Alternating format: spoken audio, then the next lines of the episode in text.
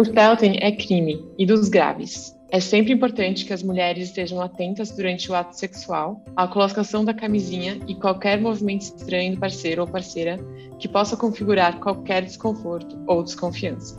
E que muitas vezes é até confuso para as pessoas que são vítimas entenderem que elas acabaram de sofrer uma forma de violência. É, no momento que aconteceu comigo, é, eu fiquei meio paralisada, né? Porque eu, eu não tinha entendido bem o que, que, tinha acontecido, a gravidade, né, daquilo que, que tinha acontecido. Então eu fiquei meio em choque. É muito brutal alguém te violar dessa forma, né? E você tá ali acreditando que a pessoa tá fazendo aquilo que foi que foi acordado.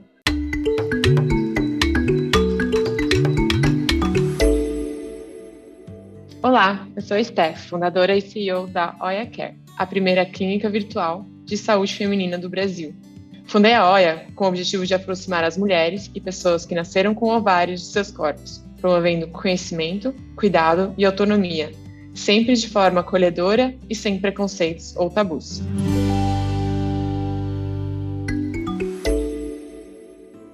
Hoje vou conversar com duas mulheres sobre um tema muito sensível, que é o stealthing, a prática de se retirar a camisinha durante o ato sexual sem o conhecimento da parceira ou do parceiro.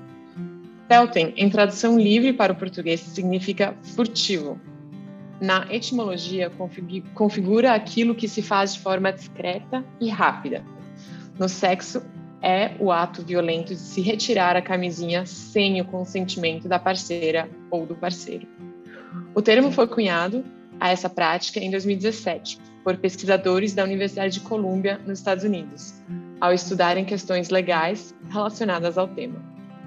O stealthing é uma violência grave em diversos níveis. Além de expor a parceira ou o parceiro a ISTs e gravidez indesejada, também tira deles a autonomia sobre seus próprios corpos, uma vez que é o ato feito sem o seu consentimento. No Brasil, o stealthing ainda não é considerado estupro, já que para esse tipo de crime ocorra, o ato sexual deve ter ocorrido mediante grave ameaça ou violência, que não parece ser o caso, até hoje, pelo menos, segundo as autoridades. Apesar disso, na lei hoje em dia existem alternativas legais para que as vítimas busquem justiça, mas ela ainda não é garantida. Por isso, no episódio de hoje, convidei uma pessoa que já sofreu stealthing para compartilhar um pouco da sua história. Estamos chamando ela de Amanda, para manter o seu anonimato. Além disso, chamamos também a Ana, pesquisadora da área de estudos de gênero, para falar sobre essa nova categoria de violência. Nova entre aspas, porque sabemos que ela já acontece há muito tempo. Bem-vindas ao Talks, meninas. Muito obrigado pelo tempo de vocês, pela disponibilidade e principalmente pela abertura para conversar sobre esse tema que também é muito sensível e até imagino que seja muito difícil falar a respeito dele. É, obrigada pelo convite. Obrigada pelo convite, Esther. Acho que apesar de ser um tema difícil, é uma conversa muito importante, principalmente nesse momento que a gente está começando a dar nomes para as coisas. É, então, eu sou a Ana Vitória. Além de trabalhar na OIA, cuidando da parte de estratégia, redação e conteúdo de maneira geral, eu acabei agora um mestrado na área de comunicação em que eu investigo algumas campanhas de denúncia contra abuso e assédio sexual que aconteceram na internet. Então, eu comecei trabalhando com o Me Too e o primeiro assédio. O primeiro assédio aconteceu no Brasil e o Me Too começou nos Estados Unidos e depois teve uma reverberação internacional. E nesse processo, eu me deparei com outros tipos de violência que ainda não tem nome, como é o caso do stealthing. Maravilhosa, Ana. Exatamente. Acho que é isso, né? É, acho que lê-se hoje que é um tema novo, que é um tipo de violência nova, mas será que é novo mesmo? Eu acho que só é novo o fato de a gente estar tá dando temas, nomes específicos para questões como essas. E Ana, até puxando o papo com você um pouco mais, é, como é que esse tema, Stelton, surgiu no seu trabalho? Então, é, eu comecei um mestrado na área de comunicação para estudar os movimentos de denúncia contra abuso e assédio sexual que acontecem na internet. E eu acabei focando no primeiro assédio, que foi o caso brasileiro, e o Me Too, que começou nos Estados Unidos, mas acabou reverberando internacionalmente. E uma das minhas perguntas de pesquisa era entender como que ou se é, esses movimentos online contribuíram para um novo entendimento a respeito do assédio sexual como uma categoria de violência. E aí eu acho que é importante a gente entrar um pouco no, no juridiquês, apesar de eu não ser especialista nisso, mas a categoria de violência, ela seria diferente de uma, um crime, né, digamos assim, mas a gente passa primeiro a entender uma prática como uma forma de violência para que depois ela possa ser tipificada legalmente como uma transgressão que seja passível de punição. E olhando para o assédio sexual, eu acabei me deparando com novos casos e aí, óbvio, novos, entre aspas, de violência que ainda não são nomeadas ou que ainda têm nomes pouco conhecidos, mas que acontecem diariamente há bastante tempo.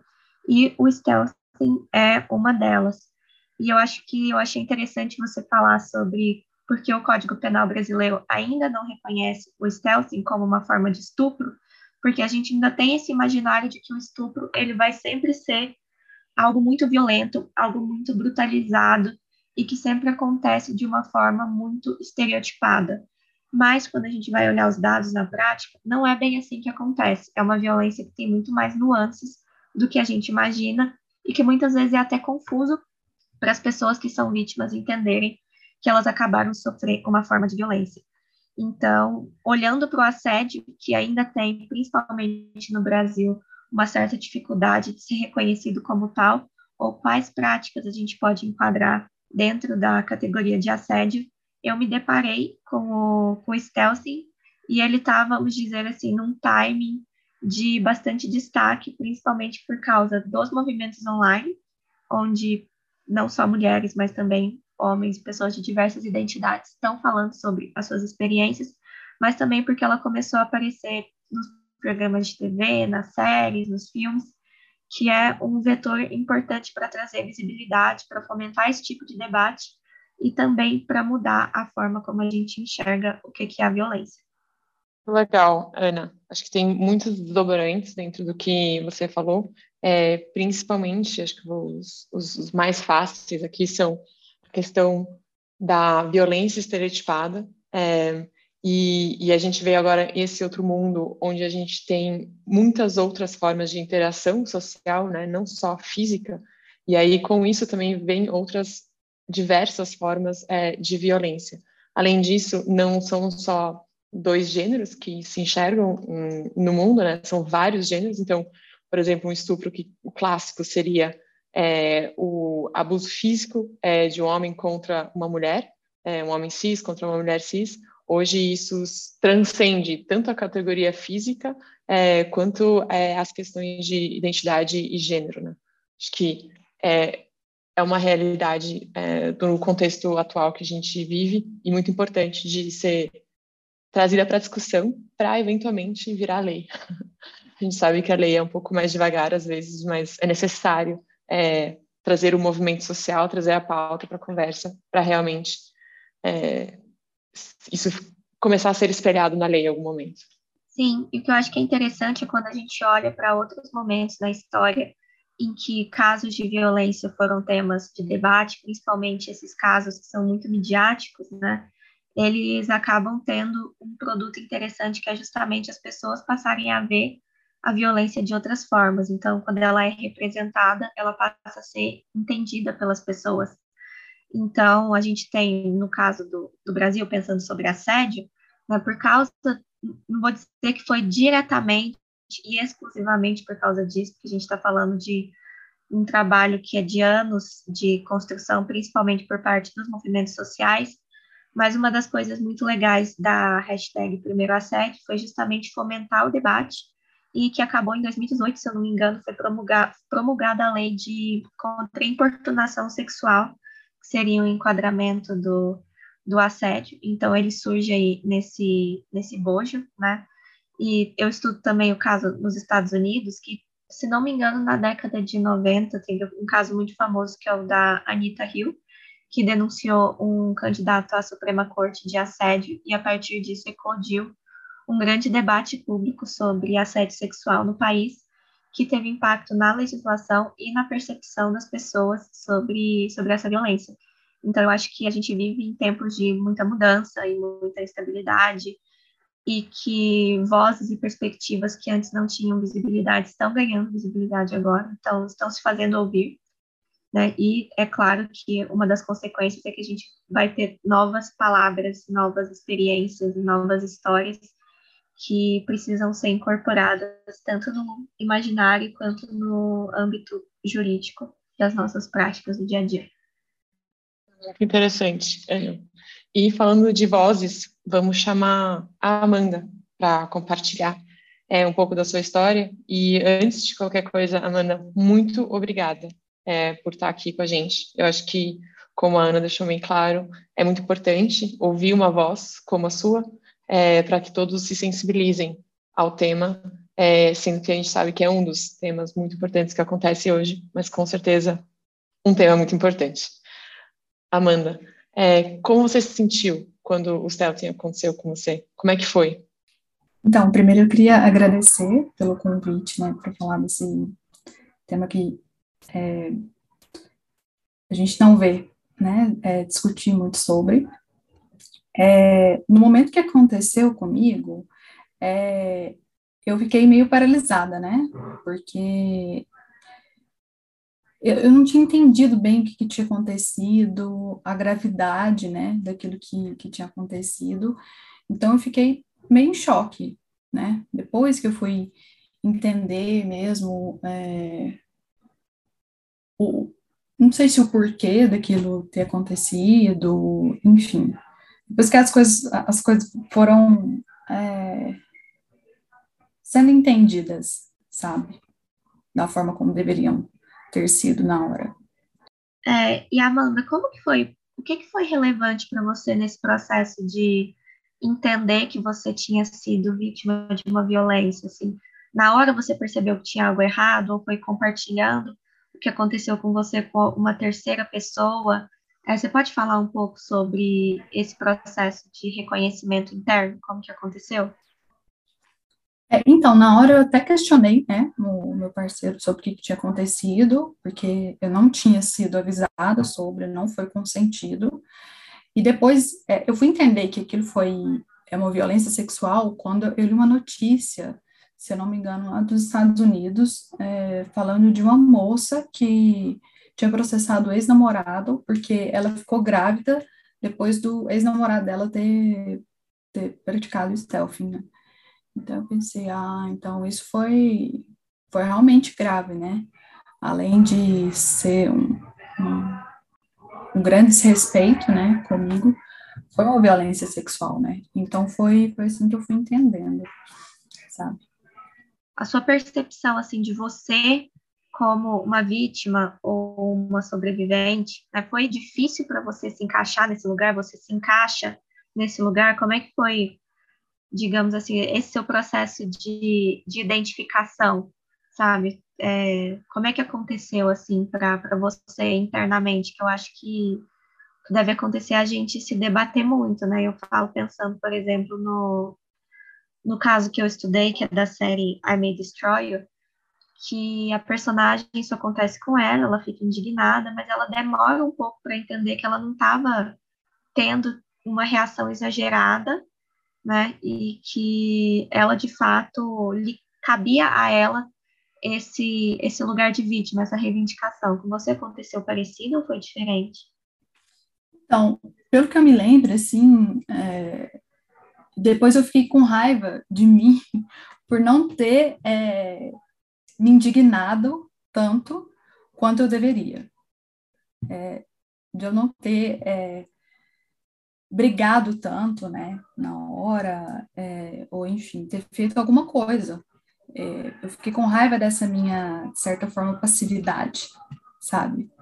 É, mas depois eu entendi, não, isso daqui é, foi o que eu, eu consegui fazer no, no momento, né? Consegui sentir, enfim, agir no momento, mas é, entendi que, que aquela raiva ou aquela indignação que eu tive depois era legítima. Né?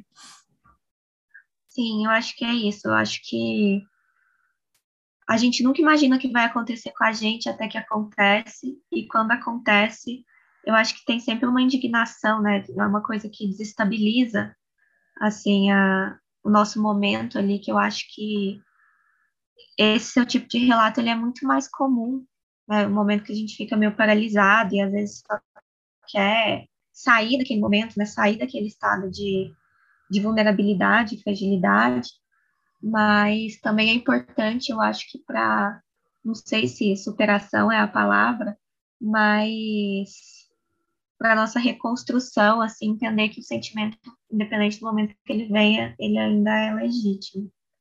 Teve algum fator externo que contribuiu para você se legitimar nesse lugar? Não, eu acho que não. Acho que a única coisa assim relevante mesmo foi, foi eu ter lido essa notícia, né? E uhum. depois eu ter visto algumas coisas relacionadas ao assunto, né? Mas é, eu acho que na época eu nem lembro se eu cheguei a comentar com amigos, enfim. Nem lembro se na época eu até comentei, eu cheguei a comentar com, com um terapeuta, né? Porque foi uma coisa assim meio, né? Fui processando, assim, acho que aos poucos, sabe? Mesmo depois de ter lido a notícia. Não, ia perguntar se hoje para você é, eu imagino que não deva ser super fácil falar a respeito, mas eu imagino que hoje deve ser mais fácil, até porque você está aqui compartilhando a sua história com a gente. Mas se há algo que surge assim nas suas conversas com, com amigas, com amigos, em outros relacionamentos, ou se há algo que você prefere guardar para você? Não, é, com amigos eu sempre comento sobre. É, com meu atual namorado, eu acho que eu nunca cheguei a comentar sobre. É, mas, assim, eu acho que eu tenho uma certa facilidade em falar sobre, sabe? Hoje. Porque acho que as coisas estão mais claras para mim. Você já chegou a falar com alguma amiga que teve alguma experiência parecida também? Isso já virou um. Nossa, eu também já aconteceu comigo?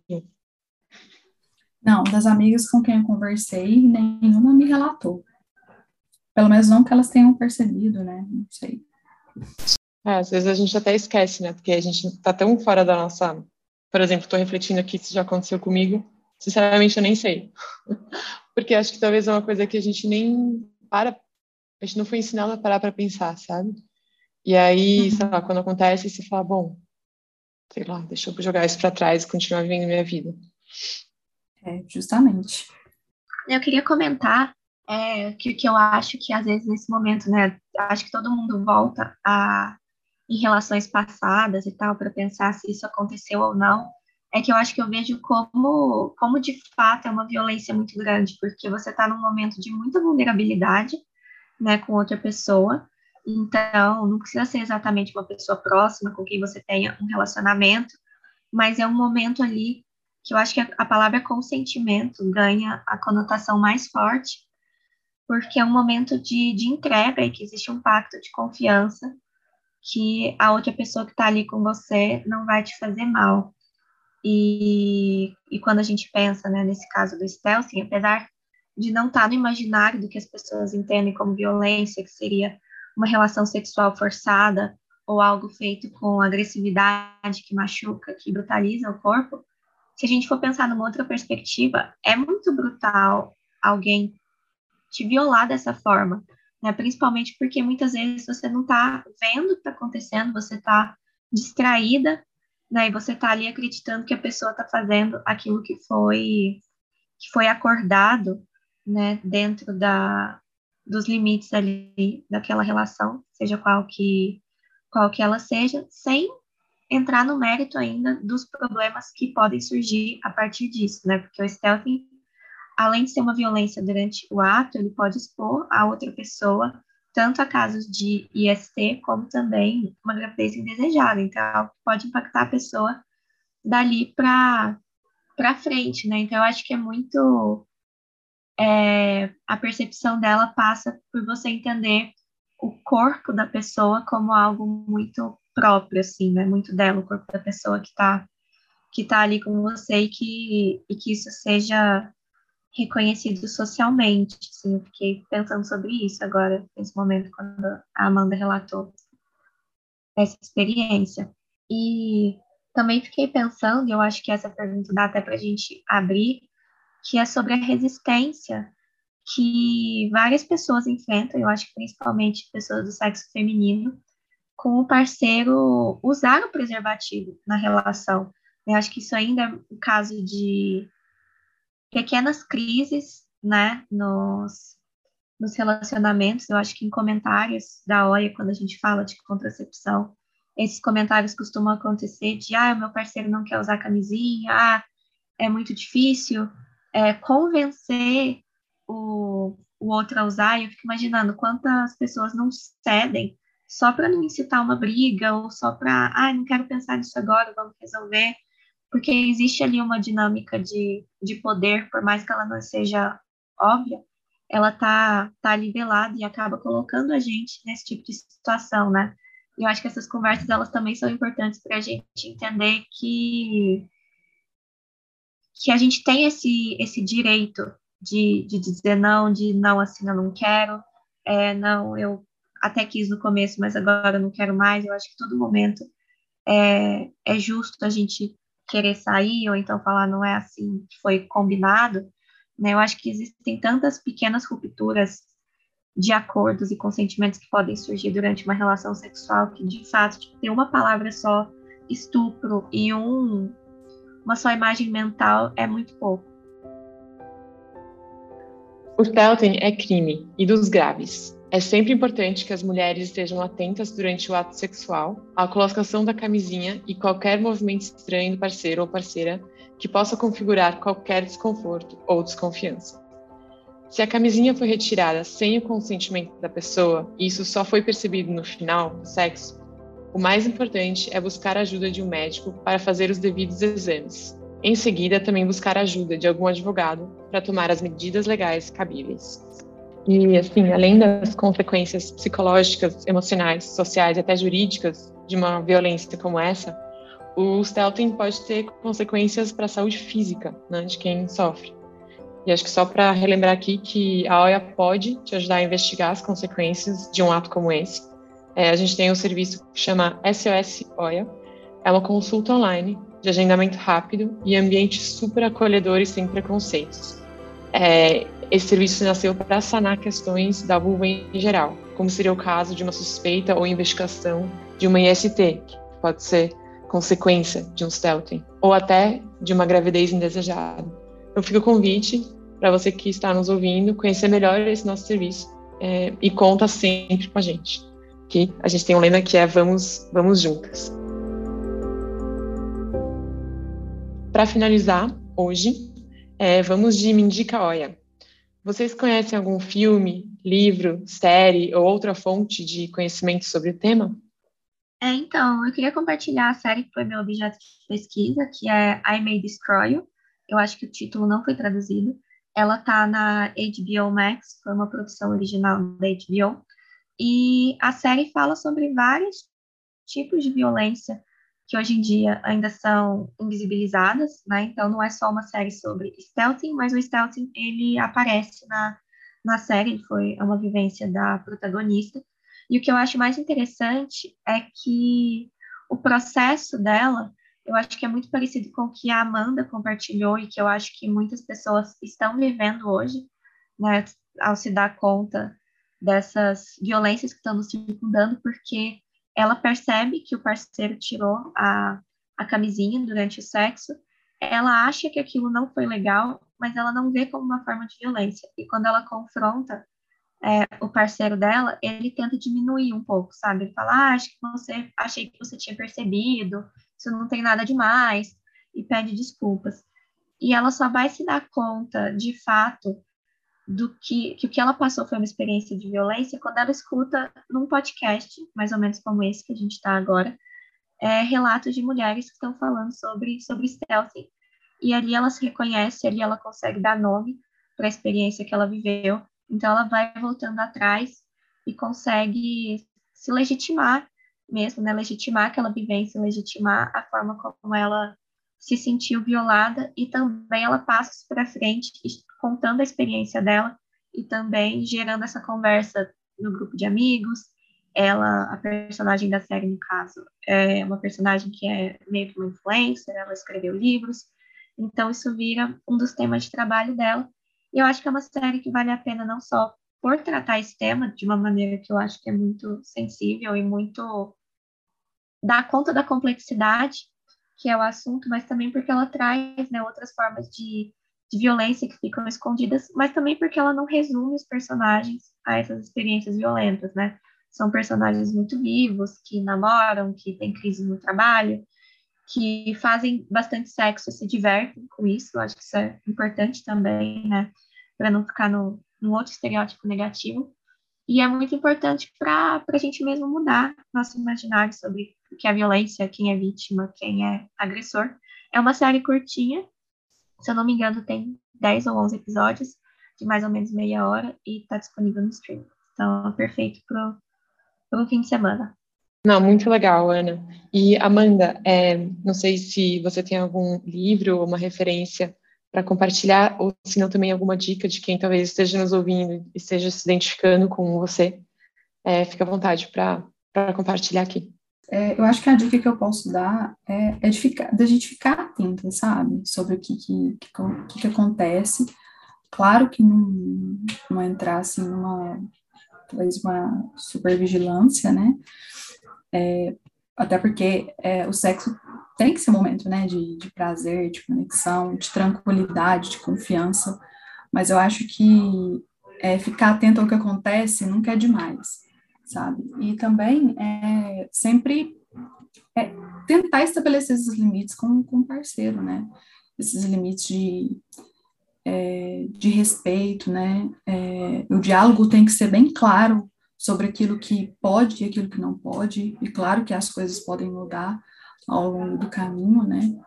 Então, acho que é isso. E, e também compartilhar, é, claro que sempre que se sentir segura e aberta, as experiências com outras pessoas, né? Porque acho que isso, além de ser uma. Pode, pode, pode até, até entrar em um processo de cura de algumas coisas, mas até pode ajudar outras pessoas a se identificarem e reconhecerem o que aconteceu com elas, né? Então, acho que é isso. Muito legal, muito obrigada por estarem aqui ambas. É, Ana, muito obrigada por todo esse conhecimento, fonte de conhecimento que você trouxe para cá hoje. É, Amanda, muito obrigada pelos seus relatos, é, muito sensíveis e acho que sem palavras para agradecer pela vulnerabilidade que você mostrou aqui com a gente hoje. Obrigada, Esther, obrigada pelo convite. Obrigada, viu? E terminamos assim mais um Oia Talks. Thank you.